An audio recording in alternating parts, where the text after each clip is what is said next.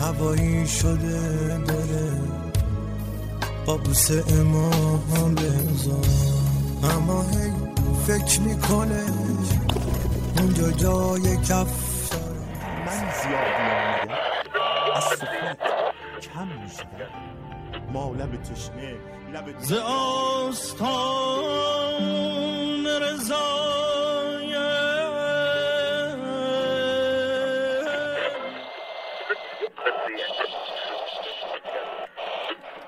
شما شنونده فصل دهم رادیو هان هستید و صدای من رو در دهه کرامت ایام مبارک میلاد امام رضا علیه السلام و ماه زیقعده میشنوید.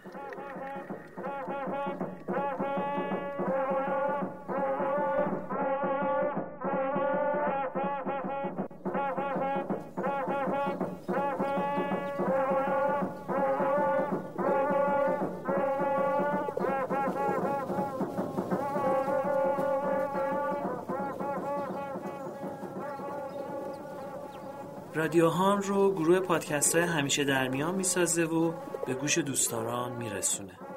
شرکت دادگستر اصر نوین های وب هم صاحب امتیازش. فصل دهم هان رو با صدای من محمد حسین بانکتار تهرانی زهرا شمیرانی و سعیده زادقنات خواهید شنید. عبدالقادر مراقعی نظریه پرداز بزرگ موسیقی ایرانی و موسیقیدان نامدار قرن نهم هجری یعنی عصر تیموریان طولانی ترین تصنیف تاریخ موسیقی ایرانی رو که 21 دقیقه زمان داره ساخته.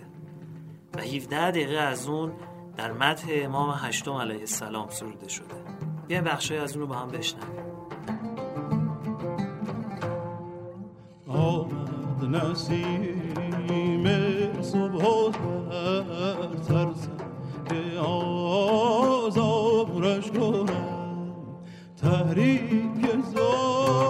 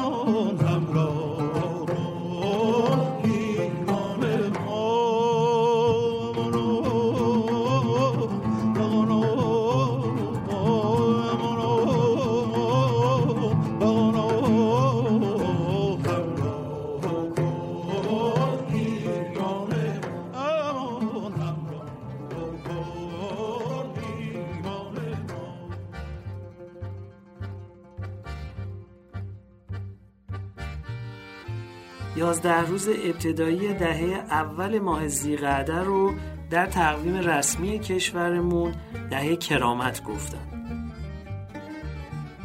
علتش هم همزمانی اون با ولادت حضرت معصومه سلام الله علیها در روز اول زیقعده و ولادت امام هشتم علیه السلام در یازدهم زیقعده است.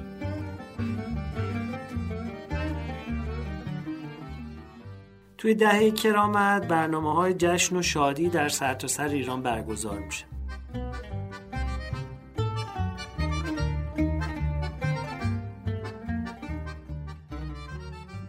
البته ما در گذشته اشاره کردیم که روز میلاد حضرت معصومه یک روز نمادین هست و به تازگی در تاریخ یک چنین چیزی نوشته شده و در آثار پیشینیان روز مشخصی برای میلاد حضرت معصومه ثبت نشده.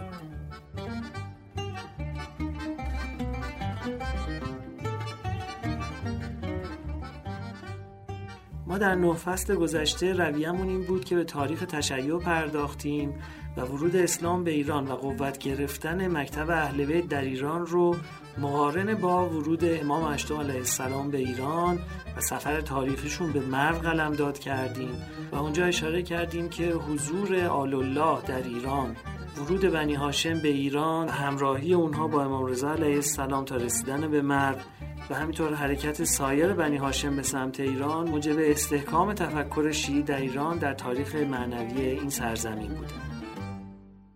در این فصل قصد داریم که به جای بررسی های تاریخی سر وقت جغرافیای تشیع بریم و ببینیم که وضعیت شیعیان در گستره جغرافیایی سرزمین خودمون به چه شکل بوده.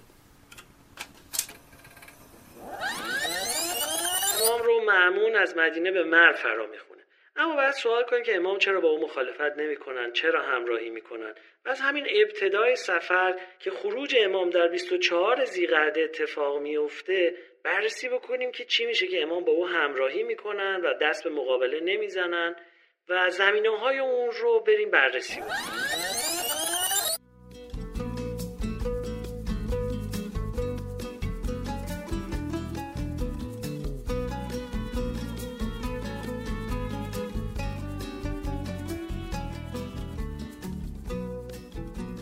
اولین مسئله که می‌تونیم بهش اشاره بکنیم این هستش که امام هشتم علیه السلام در برابر یک تجربه تاریخی عظیم قرار گرفته و در معرض یک نبرد پنهانی سیاسی قرار داره که پیروزی یا ناکامی توی اون می‌تونه سرنوشت تشیع رو تغییر بده. نکته مهم اینه که توی این نبرد رقیب ابتکار عمل رو به دست آورده. یعنی یه صحنه از جنگ رو تصور کنین که او اومده در یک جای خوبی از میدان ایستاده. در جایی ایستاده که به میدان مسلطه مثلا در یک بلندی ایستاده. و امام که حالا می‌خوان به نورد با او بپردازن باید خیلی تدبیر بکنن که صدمات کمتری متوجه ایشون بشه و به نوعی او رو از اون فراز به فرود بکشن او رو از اون بالا به پایین بکشن و با او رو در رو بشن و به نحوی بر او غلبه بکنن.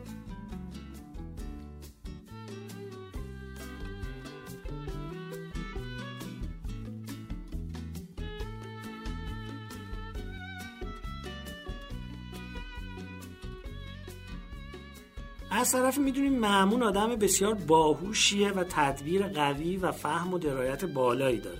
و با پیشنهادی که به امام داده امام در شرایطی قرار می‌گیرن که اگه قبول بکنن ممکنه یه سری از مسائل متوجه ایشون بشه که مطلوبشون نیست. و اگر نپذیرن با برخورد سخت خلیفه روبرو میشن. از طرفی این یه فرصت براشون هست که هیچ کدوم از پدرانشون پیش از ایشون چه موقعیتی رو پیدا نکرده بود. حتی علی ابن ابی طالب علیه السلام که خلیفه مسلمین شدن چنین گستردگی رو در اختیار نداشتن چنین ماشین رسانه‌ای رو در اختیار نداشتن و انقدر حکومت گستردگی پیدا نکرده بوده. الان ما در زمانه هستیم که پدر همین معمون عباسی در ایوان قصر خودش می و خطاب به ابرها می‌گفته که کجا میرین؟ که هر جا برین در سرزمین منی. یعنی از نواحی غربی چین تا آندولوس و اسپانیا و قسمت های شرقی اروپا.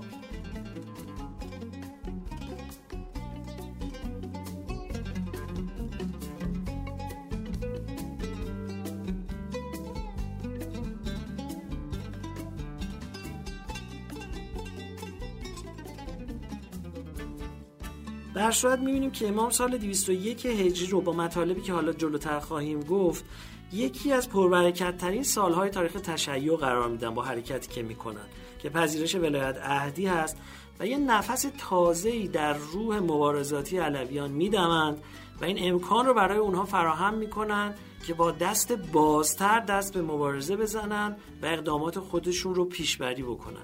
این مبارزات هم لزوما مبارزات مسلحانه نیستش. ما خیلی باید به این توجه داشته باشیم که زندگی اهل بیت رو یا اون گونه به آسمون نبریم که همش دارن دعا می‌خونن نماز می‌خونن یا از این طرف اینقدر رو زمین نیاریم که همش دارن شمشین می‌کشن و مبارزه می‌کنن و جنگ می‌کنن. نه یه چیز بینابینی هستش و مراتب متعددی داره که ما باید به اینها به خوبی توجه بکنیم.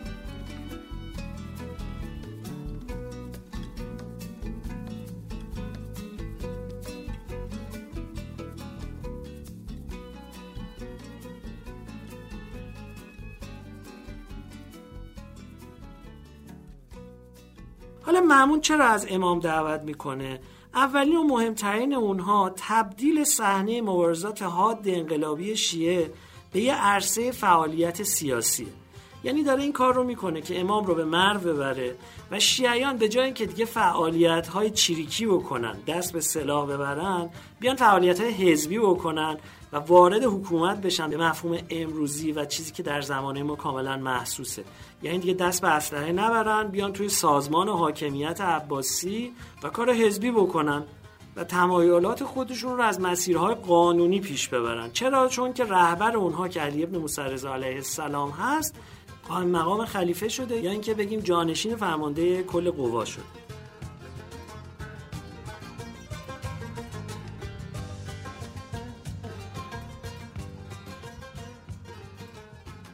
خب این نقطه یکی از نقاطی هستش که علویان می‌تونن ابتکار عمل رو به دست بگیرن و اندیشه شیعی رو که تفسیر و تبیین باطنی از ظاهر اسلام هست. و دیدگاه اهل بیت علیهم السلام هست رو بین مردم تا اونجا که می‌تونن نشر بدن. و این وسط هر کسی رو که اندک آمادگی داره به این سمت متمایل کنن.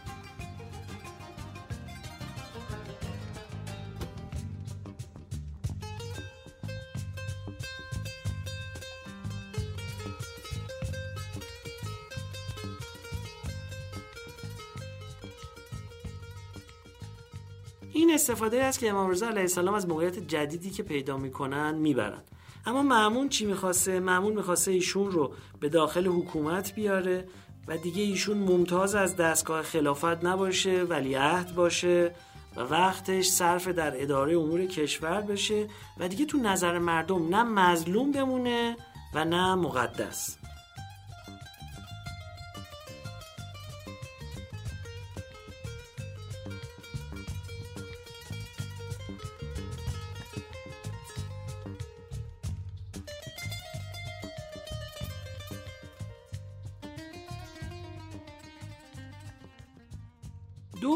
مسئله مدعایی بوده که تشیع همیشه داشته که اینها خلافت رو غصب کردن. اگر امام داخل حکومت بشه عملا دیگه قاسب بودن دستگاه عباسی در نظر مردم رنگ میبازه. و هر چقدر بگن که بله اینها خلفای رسول الله نیستن و حق اهل بیت رو خوردن خب مردم هم در پاسخ اونا برمیگردن میگن چی میگین؟ بزرگتر شما الان ولیعهد خلیفه هستش و اگه این ادعاها درست بود و اصلا نمیپذیرفت که بره ولیعهد بشه. یعنی اینکه بزرگتر شما که علی ابن موسی علیه السلام هست قبول داشته که این دستگاه وجاهت قانونی داره و حاضر شده با فاصله سنی زیادی که از خلیفه داره بره ولیعهد او بشه و خلافت پس از او رو بپذیره.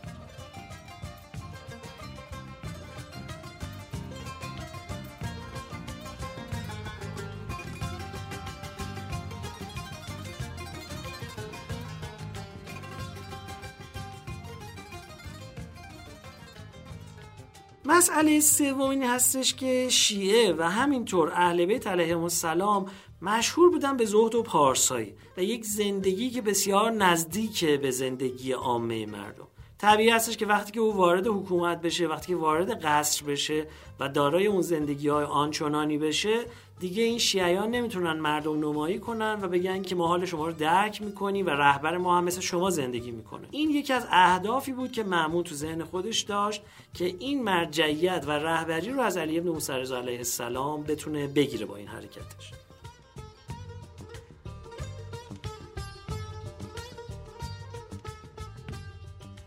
مسئله چهارم این بودش که امام وقتی که در کنار معمون قرار بگیره عملا زیر ذربین دستگاه های امنیتی قرار داره و دیگه اون فراغت خاطری که در مدینه داشته که من در شبهای گذشته اشاره کردم که امام به او میگن که من که اینجا آمدم خیلی واسه من اتفاقی نیفتاده فخر به من نفروش. من در مدینه که بودم چنین می‌کردم و چنان می‌کردم و همه از من تبعیت می‌کردن. این یکی از مواردی هستش که باز مد نظر معمون هست. که امام رو زیر ذره دستگاه های امنیتی خودش قرار بده کنار خودش باشه دائم همه آمد و شدها و ارتباطات او رو زیر نظر داشته باشه و به این شکل هم باز بتونه دامنه فعالیت های او رو محدود کنه و او رو مهار کنه.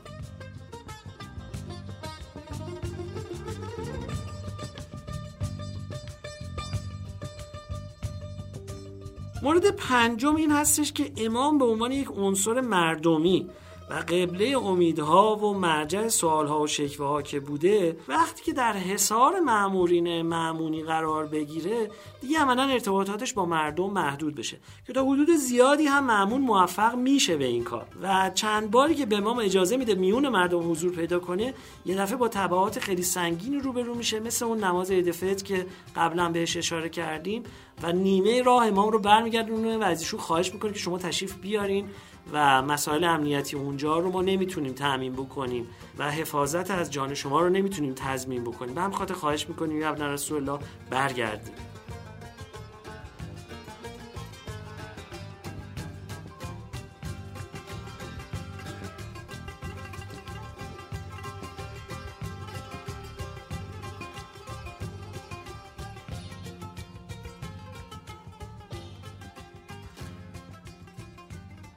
مورد بعدی اینه که امام با پذیرش این مسئولیت خواه ناچار میشه از شن انتقادی خودش فاصله بگیره و به عنوان یک توجیهگر فعالیت های دستگاه حکومتی در نظر مردم جایگاه جدیدی پیدا بکنه. یعنی اینکه به واسطه انتصابش با خلیفه هر اتفاقی که میفته امام هم ناچار به نوعی اون رو توجیه کنه و برای مردم توضیح بده که بله این اتفاق افتاده بود. و الا خلیفه نظر منفی نداشته.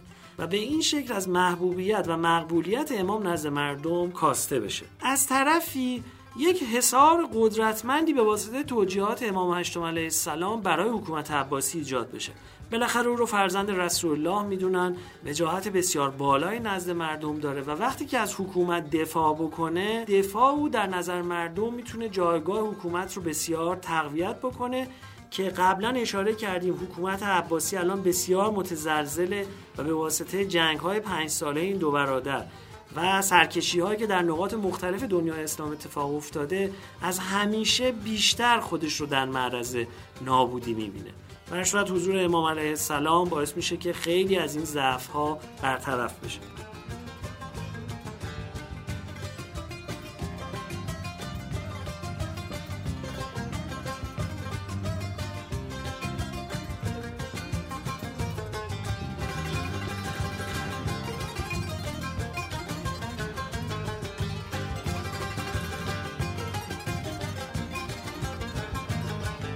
حالا می‌خوام برگردم به اونجا که بگم که اینها همه پروژه فکری شخصی معمون بوده و اونچه که در تاریخ گفته شده لزوما نمی‌تونه درست باشه.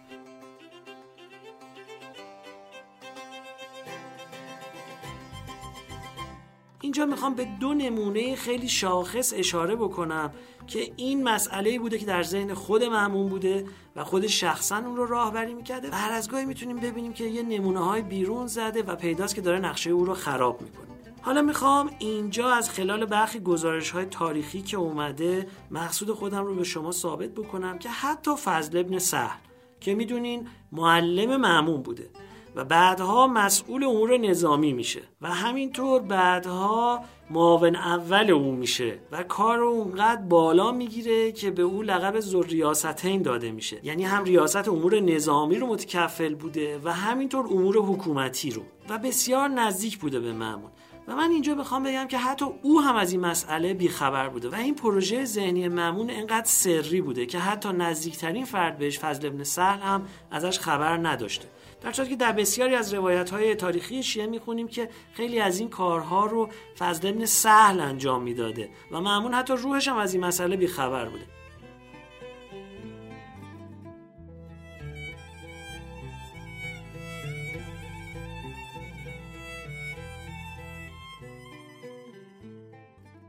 اما از میون این گزارش ها که ما داریم بررسیش می‌کنیم کاملا پیداست که حتی فضل ابن سهل هم از این موضوع بیخبر بوده. و یه نکته دیگه هم این هستش که از میون اخبار گوناگونی که از اون موقعیت به ما رسیده ما اینا می‌تونیم بفهمیم که این خود معمون بوده که همه اون خبرها رو میساخته. در دیدارهای مختلفی که با گروه ها و سنوف مختلف از طبقات متفاوت جامعه داشته هر بار معمون و هر کدوم از اونها یه چیزی می‌گفته و انگیزه خودش رو به یک شکل ابراز می‌کرده. این خبرها بیرون میومده و دهان به دهان میون مردم پخش می‌شده. یکی از کارها که معمول می‌کنه این هستش که یه چنین جنگ روانی راه میندازه و هی خبرهای گوناگون و متفاوتی میده از اهداف خودش و اینکه این مسئله چطور اتفاق افتاده تا مردم گیج بشن و افکار عمومی نتونن به یک نتیجه واحدی برسن. حالا این افکار عمومی بخشی از همراهان خودش در دل حکومت هم هستن که اونها هم گیج میشن که این داره چیکار می‌کنه و متوجه نمیشه کسی که چی داره پس ذهن معمون عباسی میگذره.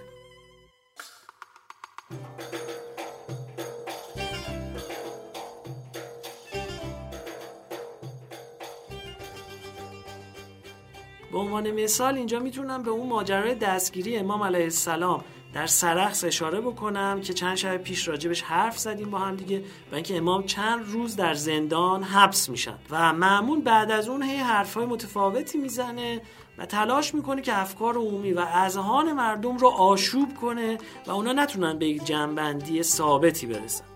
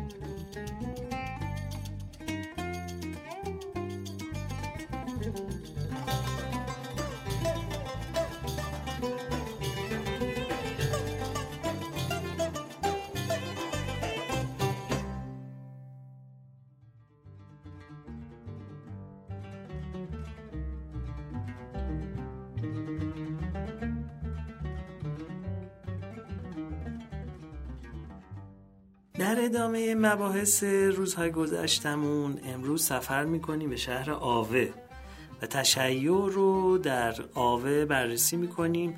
اگر به خاطر داشته باشین در روایات نسبت به مردم قوم و آوه نکات مثبت و ستایش آمیزی از سوی اهل بیت صادر شده.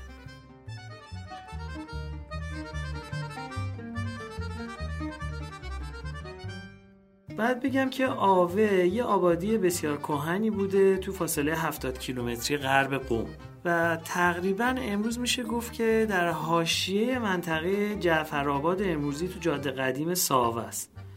و یه فاصله سی کیلومتری با ساوه امروزی داره. آوه به مرور بعد از عصر صفوی اهمیت خودش رو از دست میده. ولی به تاریخ که برمیگردیم می‌بینیم چه سابقه جواهر نشانی داره و چه مردان و بزرگانی از دل این سرزمین تقدیم عالم اسلام و دنیا تشیع شدن. آور میشه گفت که یکی از نخستین مراکز تشیع تو ایرانه.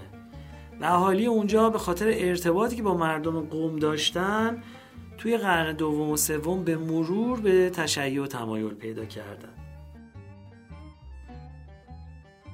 یه روایتی رو شیخ توسی نقل می‌کنه که یه زنی از این شهر آوه به اسم زینب قصد داشته تا 300 دینار پول خودش رو با دست خودش به خدمت جناب ابوالقاسم ابن روح بده و این کار رو هم کرده و می‌دونیم که ایشون از نواب امام عصر علیه السلام در عصر غیبت بودن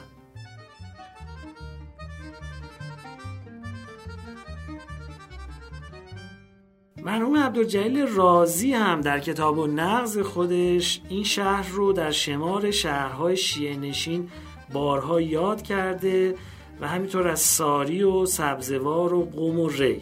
و هر بار که از اونها یاد کرده آور رو در کنار اونها گفته. اینجا فکر می‌کنم بهتره که ذکر جمیل مرحوم عبدالجلیل رازی قزوینی رو داشته باشیم و از اون کتاب سترگ و مهم ایشون یادی بکنیم.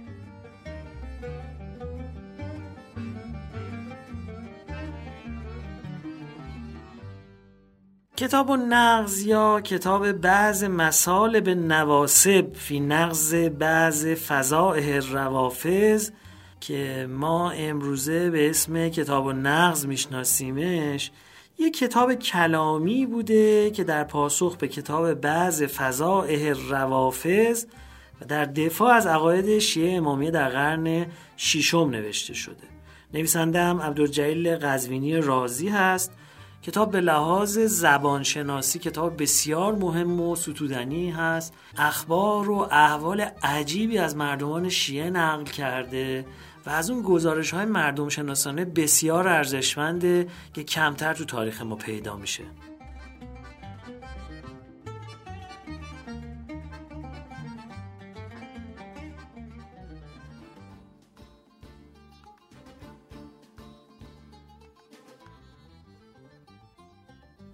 گفتیم که کتاب و نغز عبدالجلیل رازی قزوینی ردیهی هست بر کتاب بعض فضای روافظ قزوینی اونجا در مقدمه کتاب خودش تاکید می‌کنه که وقتی این کتاب به زبان فارسی بوده نباید نویسنده دیباچش رو به عربی می نوشته همچنین اون تصریح می‌کنه که من سعی کردم این کتابم بسیار سهل و آسان نوشته بشه تا مخاطب بتونه به راحتی اون رو فهم کنه و قابل استفاده برای همگان باشه.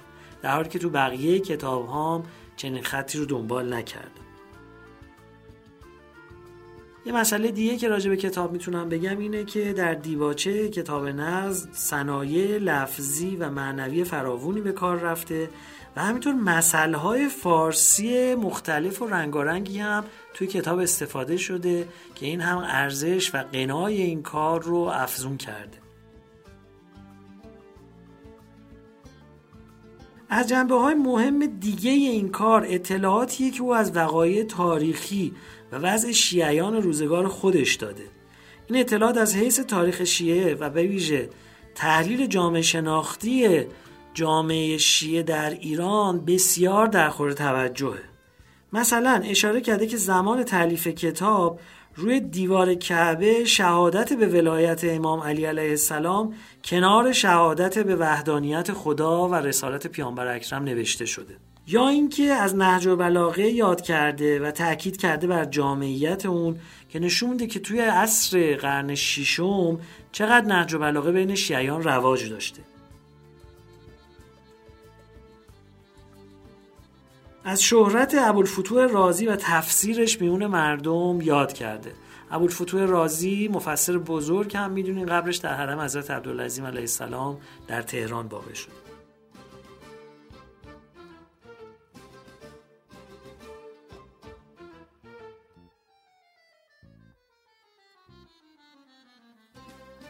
از جایگاه کتاب الارشاد شیخ مفید بین همشهریانش و مردم شیعه در ناحیه خودشون یاد کرده.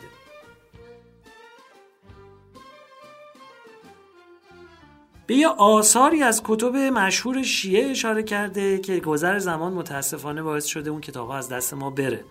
و اگر قزوینی به اون کتاب اشاره نمی کرد اصلا ما خبردار نمی شدیم که زمانی در میون شیعه چنین کتاب هم تعلیف شده و رواج داشته و مرتوجه مردم بوده.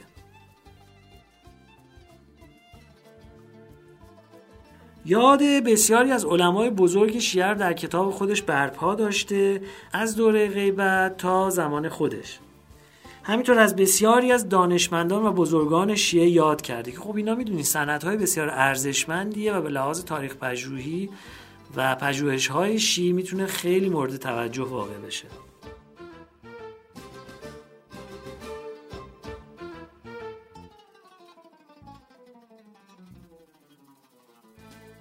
از بسیاری از شعرهای فارسیگوی امامیه نام آورده و بخشهایی از شعرهای اونها رو آورده.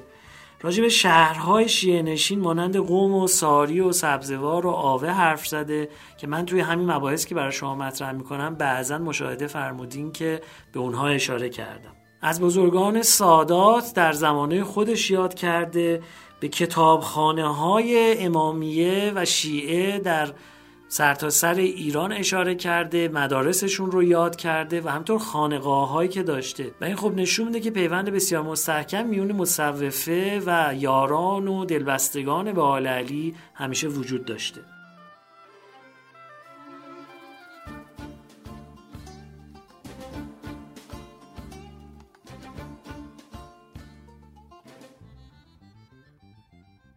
همینطور از برپایی مراسم نماز جمعه از سوی امامیه در زمان خودش یاد کرده که این اتفاق خیلی مهمیه. و همونطور که می‌دونین برخی از علما و بزرگان نظرشون همیشه این بوده که در دوران غیبت امام عصر علیه السلام نماز جمعه یا نباید برگزار بشه یا واجب نیست برگزار شدنش. و اینکه در اون عصر رواج داشته بین شیعیان ایران این هم مسئله قابل توجهیه و به ویژه اینکه خاطرتون هست که نماز جمعه یک عمل سیاسی هست و نشون میده که شیعه در اون دوره بسته یدی داشته که می‌تونست نماز جمعه رو برپا کنه.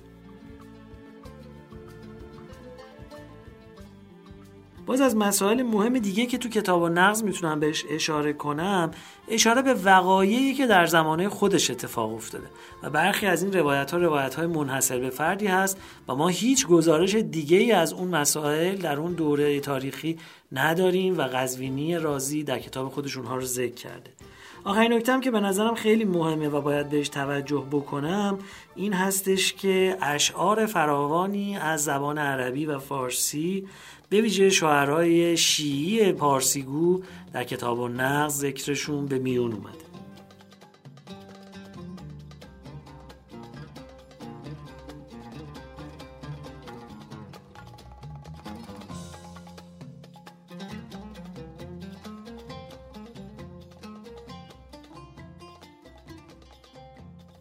پنجم و ششم. در همسایگی مردم شیعه مذهب آوه شهر ساوه وجود داشته که شافعی مذهب بودن و رقابت سختی با آوهی ها داشتن.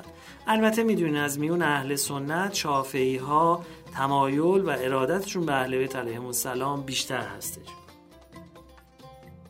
یاقوت هموی میگه به سبب گرایشات مذهبی اهالی آوه بسیاری از سادات به این شهر مهاجرت کردند.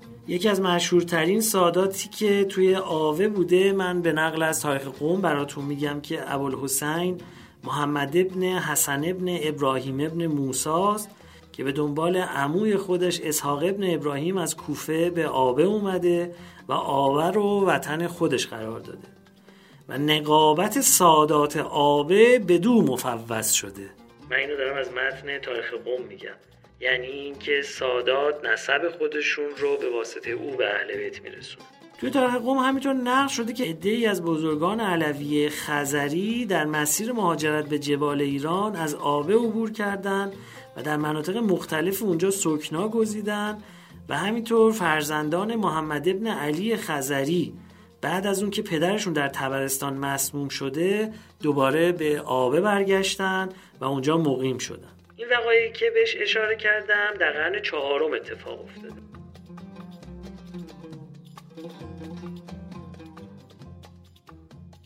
حمدالله مصطفی هم در قرن هشتم نوشته که مردمان آوه شیعه اصناعشری و در آن مذهب به قایت متعصبند.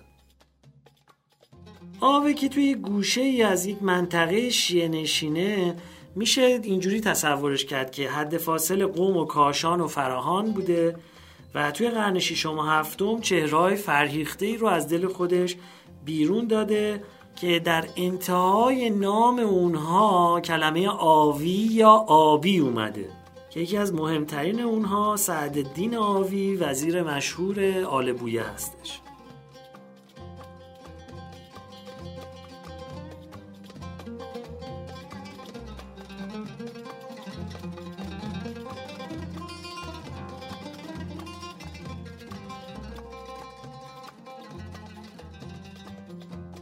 من اینجا برای اینکه بحث شیعیان آور رو جمع بکنم می‌خوام اشاره بکنم به نام چند تن از امامزادگانی که در آوه مدفون هستند عبدالله فضل و سلیمان از فرزندان امام کاظم علیه السلام که قدمت بوغرشون به دوره صفویه برمیگرد.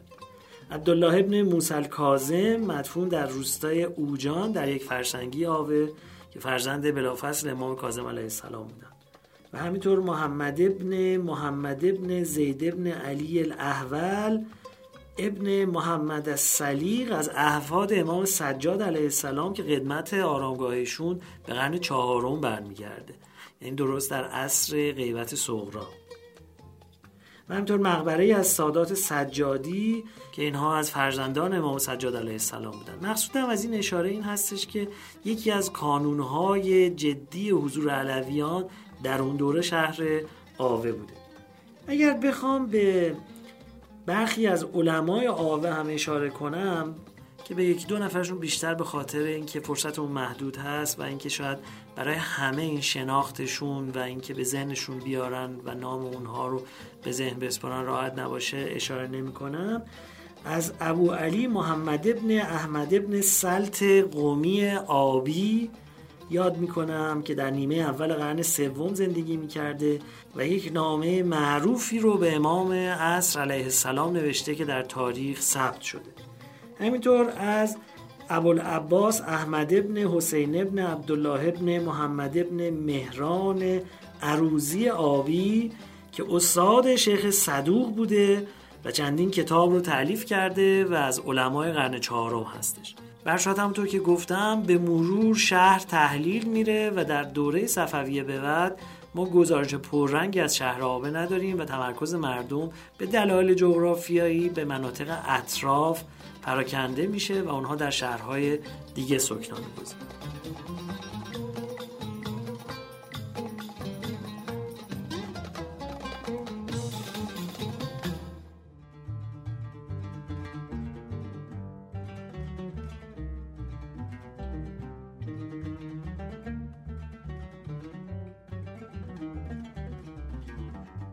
بخش آخر یادکرد مجلس امام علی ابن موسی رضا با صاحبان ادیان و مذاهب از قبیل جاسلیق، رأس الجالوت، رؤسای سابعین، هربود بزرگ و آنچه که امران سابعی در پیش معمون گفت.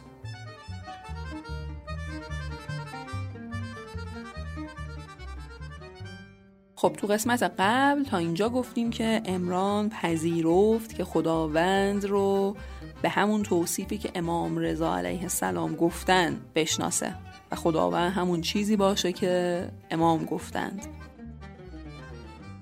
بریم ادامه جلسه که بخش آخر این یاد کرد هست رو بشنویم.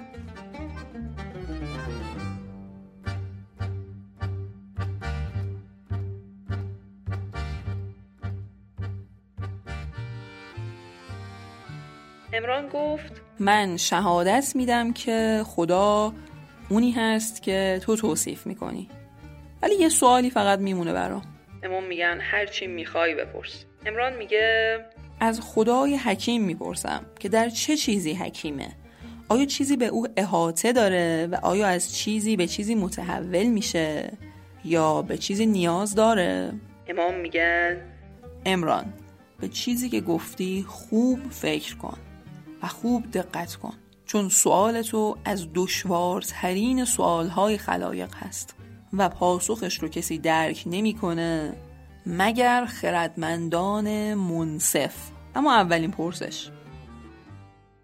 اگر اونچه رو که آفریده به خاطر نیاز او بود روا بود که گفته بشه که به خلق چیزی به خاطر نیازمندی او به اون روی آورده. ولی خداوند چیزی رو برای حاجت خودش نیافریده. همواره ثابته نه در چیزی و نه بر چیزی. جز اینکه آفریده ها در همدیگه چنگ انداختن و پاره در پاره دیگه اومدن یا از اون خارج شدن. و خداوند به قدرت خودش همه رو نگه داشته. در چیزی نیست. از چیزی بیرون نیومده. حفظ اونا براش دشوار نیست. و از نگهداریشون هم ناتوان نیست. و جز خدای عزوجل اون دست از پیامبران و اهل سر و حافظان امر و خزانداران متصدی شریعت او هم که اونها رو بر این قصه آگاه کرده هیچ یک از آفریدهاش نمی‌دونن که چجوری نگه داشته. فرمان خداوند مثل چشم برهم زدن یا حتی از اون هم کوتاهتره اگر اراده کنه به چیزی اون امر محقق میشه. هر وقت چیزی رو بخواد فقط به اون میگه باش. کن فیکون و هست و به اراده و خواست او هست میشه و چیزی از آفریدهش از چیز دیگه به اون نزدیکتر نیست و هیچ چیزی نسبت به چیز دیگه از او دورتر نیست امران فهمیدی؟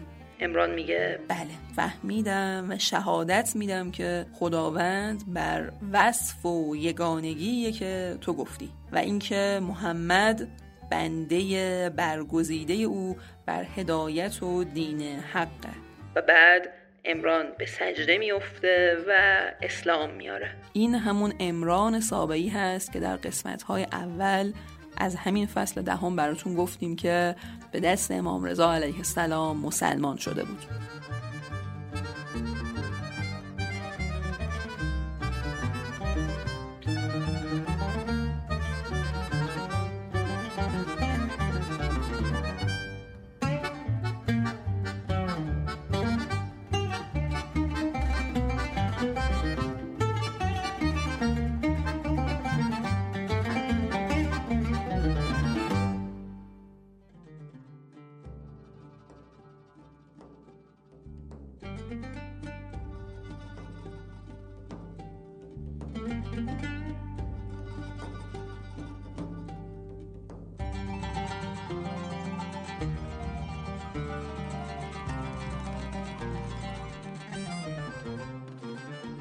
عراق عجم.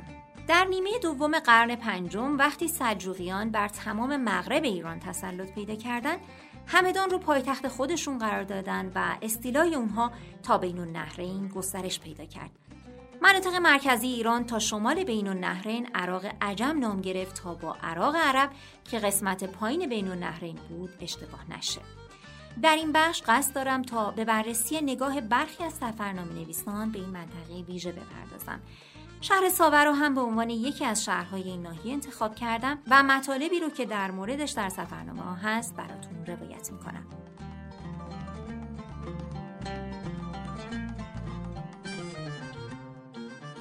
اوژن اوبن وزیر مختار دولت فرانسه در ایران در سالهای 1906 تا 1907 هنگام عبور از منطقه موسوم به عراق عجم از طبیعت و تجارت این ناحیه یاد می‌کنه و می‌نویسه از اصفهان تا بغداد مسافت درازی است.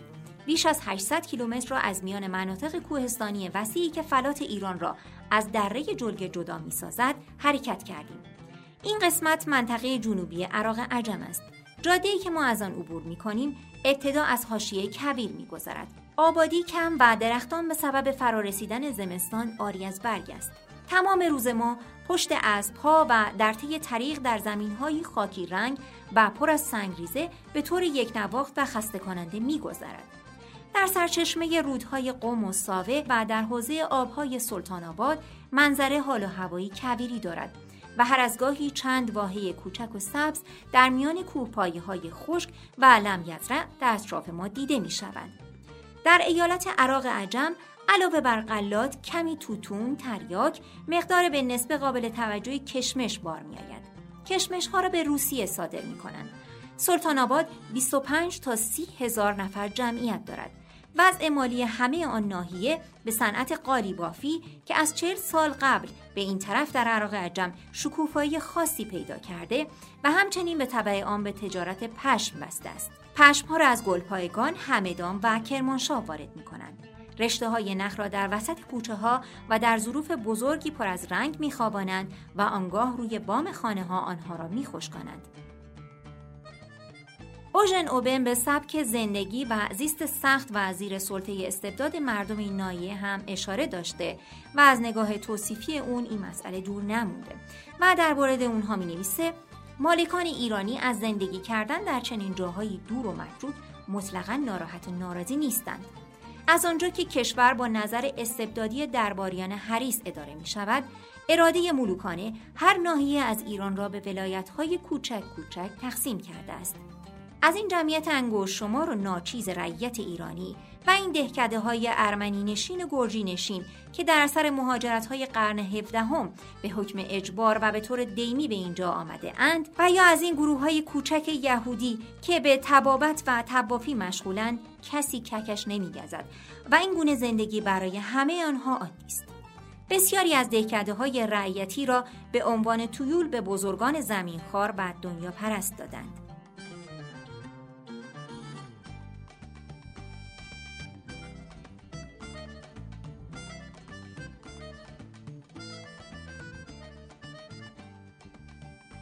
ابودولف که در سال 341 قمری از کرج دیدار کرده درباره این شهر روایتی داره.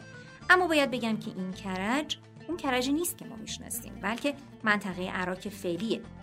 ابودولف در این زمینه می نویسه سپس از آنجا به کرج رفتیم. در این شهر آثاری از پادشاهان ایران وجود ندارد بلکه آثار ساختمانهای باشکوه و تاریخی مربوط به خاندان ابودولف در آن دیده می شود که از وجود دولتی عظیم در گذشته حکایت می کند آنجا آبهای معدنی و چشم سارهای فراوان دارد.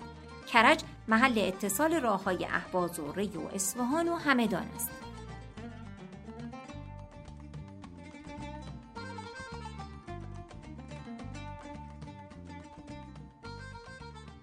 مارکوپولو در سفرنامه خودش بعد از تبریز درباره ساوه صحبت می‌کنه. ساوه در این دوران دارای 46 روستا بوده و رونق و آبادانی بسیاری داشته. مارکوپولو پس از ورود به این شهر سراغ سموغی رو می‌گیره که جز نخستین کسانی بودند که از تولد حضرت عیسی خبر دارند. اما کسی از مردم ساوه درباره اونها چیزی نمی‌دونسته.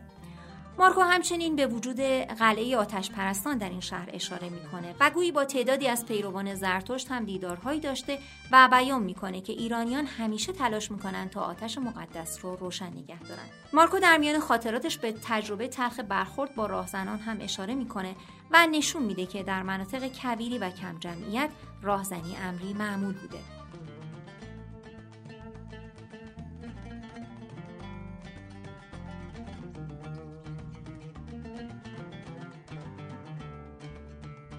پیترو دلاواله شرخشناس و جهانگرد ایتالیایی که به مدت 6 سال در فاصله سالهای 1617 تا 1623 در ایران اقامت داشته هم در مورد ساوه توصیفی این چنینی داره. و شب به شهر کوچکی به نام ساوه رسیدیم. روز شنبه به رودخانه برخورد کردیم و چون پل آن خراب شده بود به آب زدیم و پس از پنج فرسنگ به کاروانسرایی که در آن محل دور افتاده بنا شده و گوهرآباد خوانده می‌شد رسیدیم. ولی این کاروانسرا واقعا شایسته چنین نامی نبود.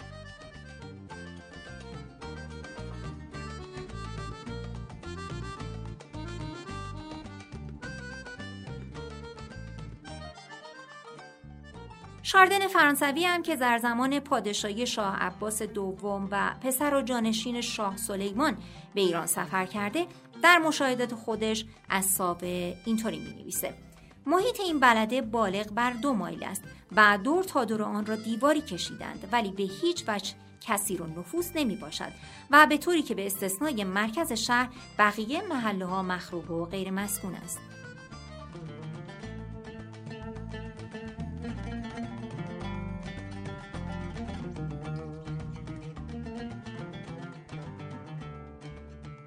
مادام ژان دیالافوا کاوشگر فرانسوی هم که در سال 1260 شمسی موفق به بازدید از ساوه شده در سفرنامه خودش می نویسه به هر حال چون به دروازه نزدیک شدیم فراشان زیادی را از دور دیدیم که روی زمین نشسته و تکه به دیوار داده بودند تنها بنایی که آبادی قدیمی شهر را به خاطر می آورد مسجد جمعه است این مسجد متروک شده و حتی روز جمعه هم در آن نماز خوانده نمی شود.